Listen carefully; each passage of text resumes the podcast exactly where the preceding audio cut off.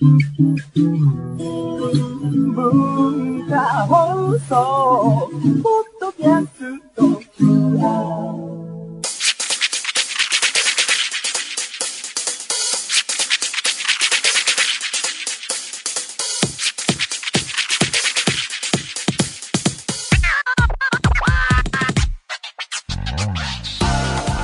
んばんは。内山聖輝のワンルーム。パーソナリティの内山聖輝です。もう秋だなっていう。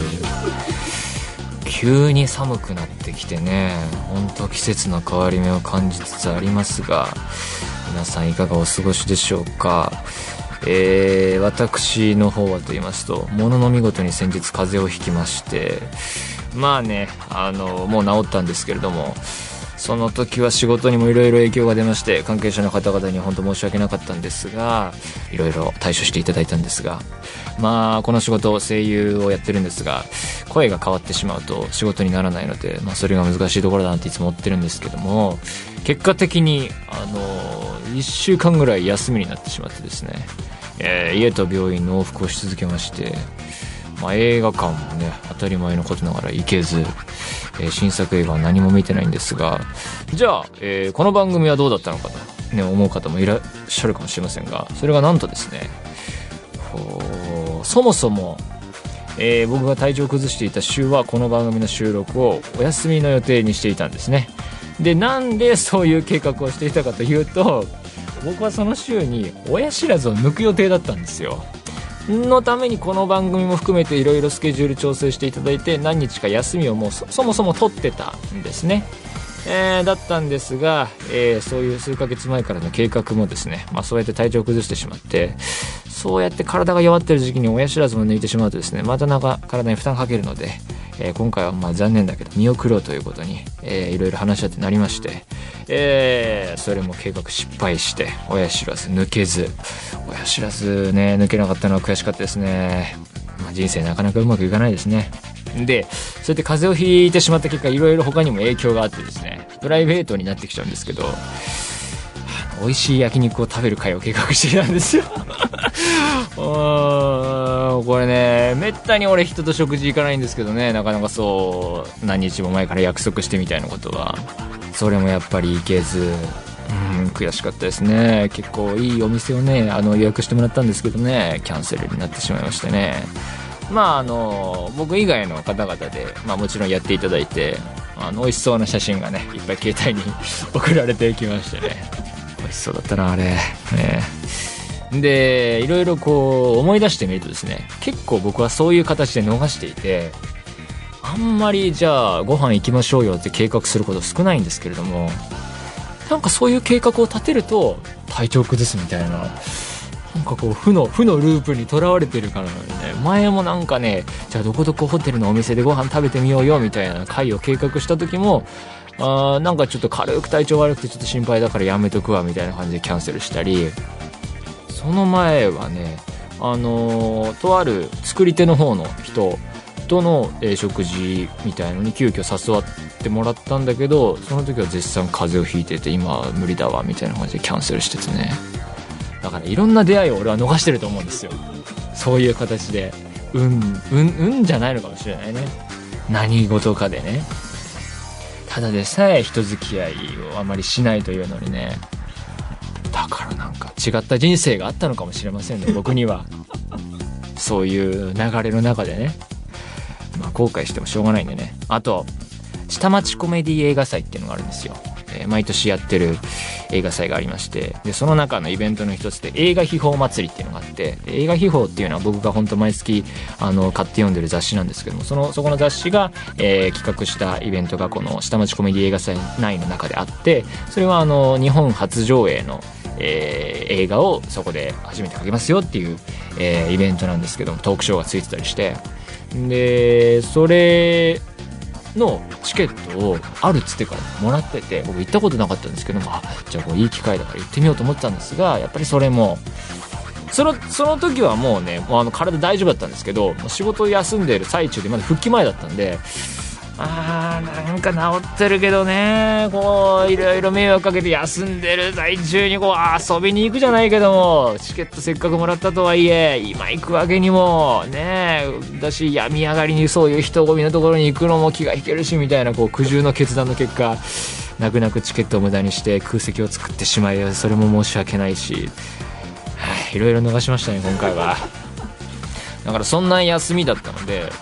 何をしていたかというとですね、まあ、映画館行けないんで本を読むかですね。初めて入ったネットフリックスで仁義なき戦いを見るかっていうぐらいでね。まあその結果が今週の放送になっております、えそれでは内山聖輝のワンルームスタートです。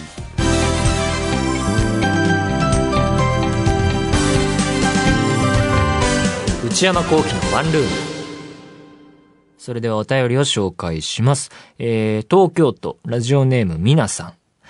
内山さんこんばんは。いつも楽しく拝聴しています。先日ネット上で北野武監督のアウトレイジの3作目が制作されているとの噂ニュースを目にしました。私はこのシリーズがとても好きなので、本当だったら嬉しいなと楽しみにしています。内山さんは続編を期待している作品はありますか？よければお聞かせいただきたいです。それではこれからも楽しみにしています。ああ、アウトレイジは僕もね、好きですからね、3作目は楽しみですね、あるんだとしたら。仁義なき戦いも結構僕の中に今来てるんで、それも含めてアウトレイジもいいっていう感じでね。あと他にシリーズだと何ですかね、映画で言うと。あの、パッと思いついたのが、トイストーリー4が公開されるっていう話でね。トイストーリー僕大好きなんですけど、4はちょっと今のとこ不安しかないですね。ピクサー作品のシリーズものって必ずしも全部当たりっていうわけじゃないですからね。うん、そういう意味でトイストーリー4があんなに綺麗にまとまった3の次まあその、どういう話か時系列がどうなってるのかわかりませんけども、あそこからどうすんだろうっていうね。っていうのは不安ですね。あとは、最近はやっぱり映画業界、海外、アメリカ映画業界の中ではね、アメコミの原作の映画はね、ひたすらシリーズ作られてて、あの計画すごいですよね。本当もう5年10年単位のスパンで、えー積み重ねていって、ヒーロー集合映画も作って、その未来のビジョンたるやね、予算も一作一作大きいしね、それ考えながら未来、じゃあ、こういう映画を作るために今はこのキャラのメインを作って、で、そのメインのキャラクターで、えー顔見せだけのキャラがいたりしてね、このキャラは後々何年か後に主役の映画が作られるからみたいな。なんすかね、その、いろいろなものを読みながら計画していく感じ。恐ろしいですけどね、それで成功させるわけだからね。まあ、いろいろ言いましたけど、そんなアメコミ映画全く僕見てなくてですね。あのーもう一本逃すともうダメなんじゃないか感というかですね。こう、門外感が入りづらそうな状況。もちろんその単体でも面白く作られてるんでしょうけど、なんかでも、パッとそれ見て面白い、あの一本として面白いのかな、ちょっと思っちゃってね。最近はなんか、あの、映画を見るリストにも、前はなんかアメコミじゃあ見てみようかなってなってたんですけど、若干あんまり、スーサイドスクワットも未だに見てないので、ちょっとね、あの、アメコミはちょっと、あの、わかんないですね。その、作品こういうのあるっていうのは知識としてはあるけど、全然詳しくなくなってしまいました。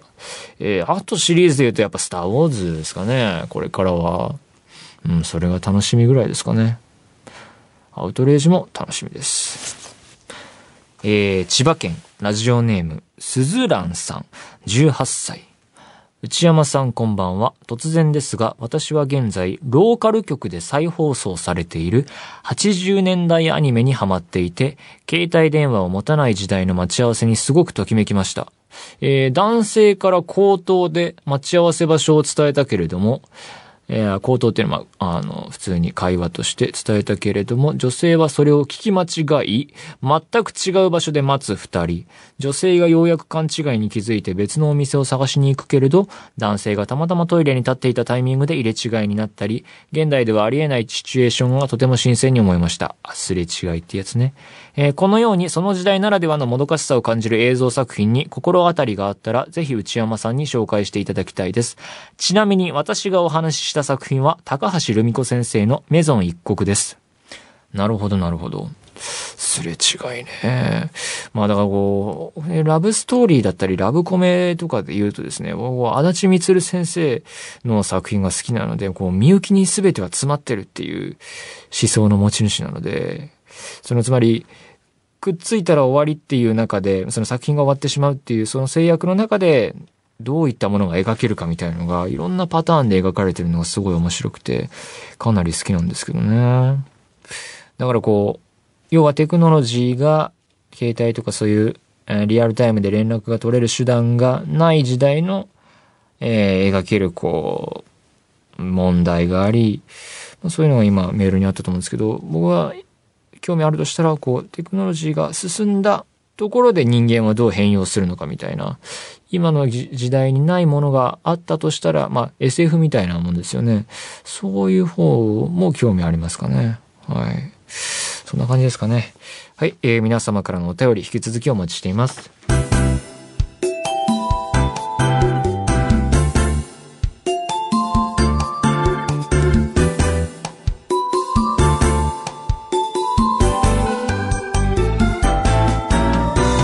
内山幸喜のワンルーム。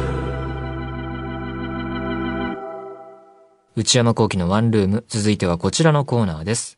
テーブルコラム。えー、このコーナーでは私内山が最近気になったこと考えたことハマっていることなどを軽いコラムのような感じでお話しできればと思います。まあねあのー、体体調崩して休んでる時はね映画館にも行けなかったので、えー、結構読書を重ねたのでね、えー、新作映画見てない中今週は本をご紹介ということでやっていこうと思います。さて今回のテーマはこちらです。色彩を持たない田崎作と彼の巡礼の年、えー、こちら村上春樹さんの小説でございます。あのー、いつ読み終わるかななんて話した覚えがあるんですがもう読み終わりまして、えー、今日ここで話そうと思います。あのー結構分厚いなとか思いながら読んでたんですけど結構あっという間に読み終わりましたね。えー、こちらの小説、2013年に発表され、この年の年間ベストセラー第2位で大ヒットですね。小説の単行本としては1位だそうです。大ベストセラー小説。えー、海外でもね、村上春樹さんは人気で、あの、僕なんかサッカーのニュースサイトで見たんですけど、マンチェスターユナイテッドにいるマタっていう選手がいるんですけど、彼も村上春樹が好きだっていう風にね、えー、何かで読みました。で、村上春樹さんの小説読むの久々で、大学生の頃は結構読んだんですが、えー、一番好きなのは、僕の覚えた世界の終わりとハードボイルドワンダーランドが好きだった気がしますね。えー、ちなみに、ノルウェーの森っていう作品がありますけど、これは映画化されてますね。あの、トラン・アン・ユン監督っていう人で、えー、松山健一さんとか菊池凛子さんが出演されてましたが、これね、多分ですけど、僕があの、大学に通ってた時、和製大に通ってた時に、あの、撮影やってたんですよね、大学で。なんか囲われてる中で撮影やってるのを遠目に眺めた覚えがありますね。授業中だったかな、あれは。うん。で、小説に関しては、僕はあんまり読まない、読んでる量が少ないので、映画以上に知識もないですし、あの、なので今日はここからは本当にいつも以上に感想に、えー、なってくると思います。えー、大学の頃は小説批評みたいなゼミにいたんですけどね、あの、周りとの読書量の差みたいなのがいかんせんすごくてですね、みんな本読むのが好きでね、そういう人は。全然こうギャップを感じながらの大学生活だったんですが、えー、まあそんな中やっていきたいと思います。で、えー、あらすじを簡単に紹介しますと、主人公は36歳の男性、えー、鉄道会社勤めの田崎つくるさん。で、駅舎、え、駅を設計管理する部署に勤務している。えー、彼には高校時代とても仲良くしていた4人の親友がいたが、えー、大学2年生の夏休みにいきなり彼らから絶好を告げられてしまう。えー、で、そのショックで彼は、え自殺願望まで抱く辛い日々を送ったと。で、それから16年が経ち、作るには現在、正式に付き合う一歩手前ぐらいの関係性の木本沙羅さんっていう女性がいると。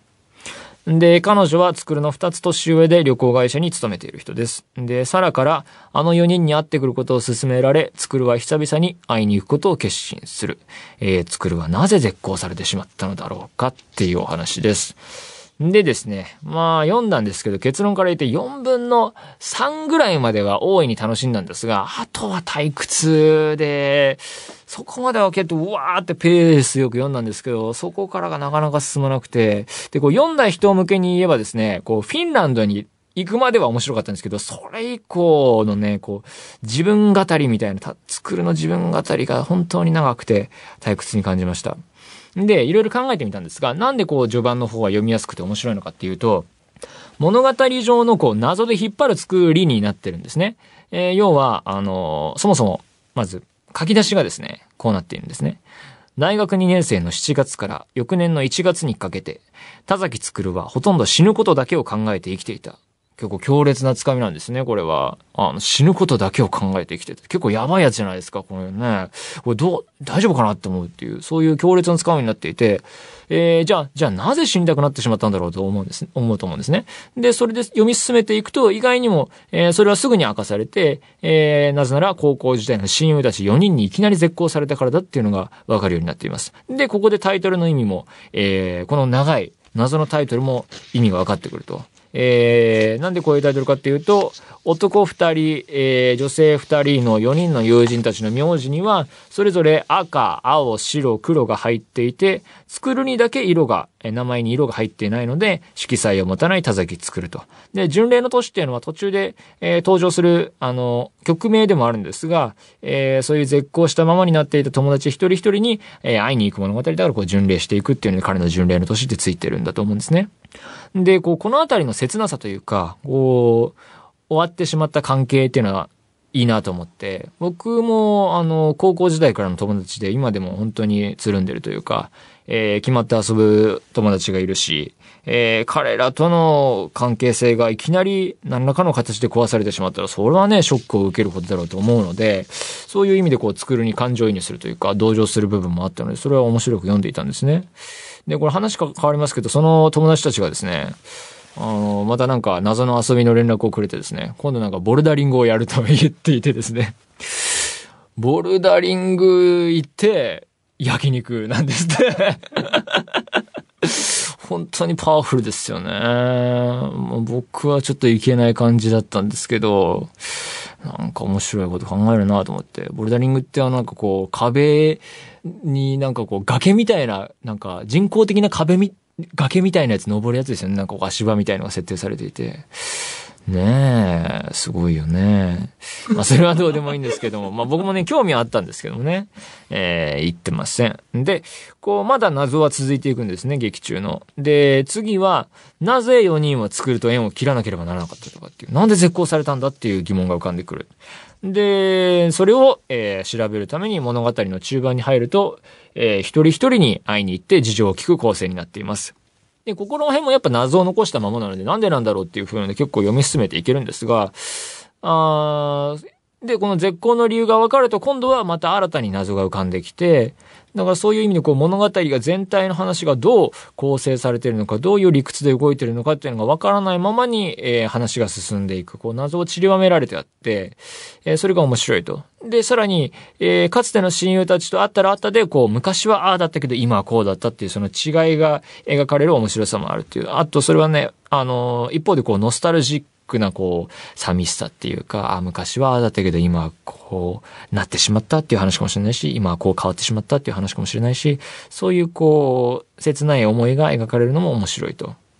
ただ、それ以降がですね、ちょっときついなと。こう、読んでいく中で、こう、こういうテーマかなって、こう、勝手に思い浮かんでくる場面もあるんですが、例えばこう、こうなったかもしれない未来とか、あり得たはずの未来とか、あるいはパラレルワールド的な展開なのかなって思わせる描写も少し、描写も少しあったりして、それは興味深いんですが、まあ、そっちに、あー話が転がるわけでもなく、まあ、あと村上春樹さんで言うと、こう、特徴的な会話文がね、こう、不自然だと言われる人も結構多いと思うんですが、それはもう、あの、慣れたというか、全然気にならないですね、僕は。こう、ある種、不自然なまでの説明口調というか、一種翻訳帳とも言われますけども、それは別に慣れてるので問題ないかなと。で、読み終わった後に、みんなはこの作品にどんな評価を下したのかなっていうのがすごい気になって、で、いろいろ調べた結果ですね、この書評家の豊崎由美さん、えっ、ー、と、大森のぞみさんという方がですね、えー、文学賞めった切りっていうコンビがあるんですけども、で、彼らの、えー、村上春樹、色彩を持たない田崎作ると彼の巡礼の都市めった切りっていう電子書籍が出てまして、それを、えー、読んだんですね。えー、で、この文学賞めった切りっていうのは、この二人のコンビが、えー、様々な文学賞の特色や選考を分析する、えー、ものなんですけども、えー、ウェブとか本で出ていて、最近だとこう、ラジオ日本で、あの、芥川賞と直木賞のシーズンになると、えー、番組が放送されるみたいのがあって、それ結構聞いてるんですけども、これを読んだんですが、この、電子書籍に書いてある批判に全て賛成だったというか、その通りだとすごい面白く読んだんですね。だから、この作品読んだ人には、この電子書籍をさらに読むことがおすすめだし、これから読む人、僕がこうやってこう、ちょっと退屈な部分が結構あったって言ってしまって、読む気失ったかもしれないんですが、小説読んだ後に、こっちの、えー、電子書籍読めば、もう、いい時間過ごせると思うので、トータルで結構いい時間はね、楽しい時間過ごせると思うので、まあ、読んで損はないかなと思います。というわけで以上、テーブルコラムでした。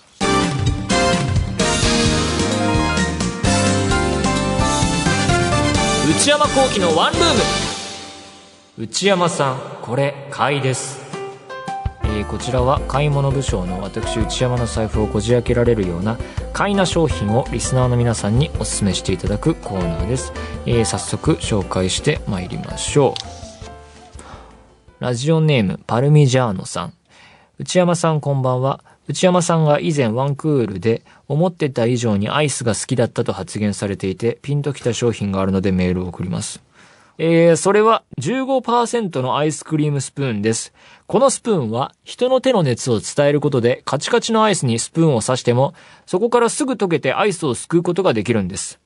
その実力はハーゲンダッツも認めており、ハーゲンダッツショップにて販売されているほか、内山さんの好きなスターウォーズともコラボしており、ロゴの入ったものが販売されているそうです。私も使用しているのですが、アイスを食べるのがより楽しみな時間になりました。ぜひ試してみてはいかがでしょうか。えー、ちょっと全然わかんないな。ちょっと、他にも情報を。要は、こう、冷凍庫に入れてたアイスがカチカチになっていて、出した瞬間はスプーンを刺しても食べられないけれども、このスプーンを使えば、すぐに、こう、サクッと入るってことですか？ちょっと意味がわかんない。どういう、どういうメカニズムで、どういう手の熱が伝わることで、ちょっとアマゾンの説明読むか。ちょっと商品説明今読んで、だいたいメカニズムは理解したつもりなんですけど、要はさ、こう手の熱が伝わることでこう、なんていうのかな。さって冷たい中にも入るってことじゃん？口に入れる部分というか、その表面以外の部分のアイスはどうなってるんだろう？硬いままなんじゃないの？どうなんだろう？それが気になるかな？だって、こう、まあ入るのはいいけどさ、口に入れてカチカチだったら意味なくない？誰も知らないからさ、こう申し訳ないよね。でもこの説明だけだとカチカチのアイスに、そこからすぐ溶けて、で、その、その触れてる部分は行くけどっていう気がするんですけど、どうなんですかね。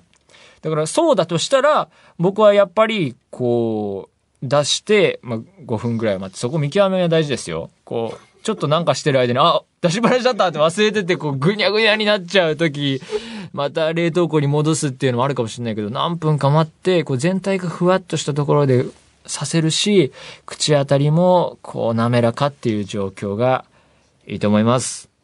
というわけで、却下 これそうじゃなかったら申し訳ないけどね。何分ちょっとこれだけだとね、そういう情報から推察するにそういうことかなと思います。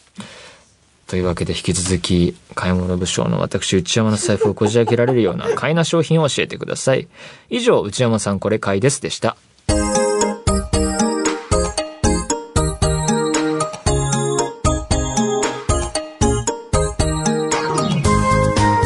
内山幸輝のワンルーム、そろそろお別れの時間です。えー今日は小説の感想なんかも話しましたが、それからですね、ちょっと本を読もうと思ってですね、えー今読んでいるのはですね、えー文春文庫、えー春日太一さんという方のあかんやつら、東映京都撮影所結風録っていうですね、東映のこの京都撮影所の歴史の本をね、今読んでいて、これは仁義なき戦いブームとともにね、こう今ダブルでね、すごい頭の中で展開されていますね。えー、番組では皆さんからのメールをお待ちしています。普通歌の他にコーナーへの投稿も募集しています。オープニングトーク用のトークテーマを提案していただく内山さん、これで1分お願いします。買い物部将の私内山の財布をこじ開けられるような買いな商品をお勧めしていただく内山さん、これ買いです。皆さんが体験したブルーな体験を教えてもらうブルーアルバム。今抱えている悩みをなるべく詳しく教えていただくお悩みプロファイル。他にも初上陸もののグルメを取り上げる初上陸キッチン。私が最近見た映画についてただひたすら語るムビログ。映画以外の話題を取り上げるテーブルコラム。これらのコーナーで取り上げてほしいお店やテーマ、作品なども募集中です。アドレスは one.joqr.net one.joqr.net 1の綴りは ONE です。えー番組公式ツイッターアカウントは、アットマーク、ONE、アンダーバー、JOQR です。えーこちらもぜひチェックしてください。えーポッドキャストも配信中です。更新時間は毎週火曜日のお昼12時予定です。それではまた来週、さようなら。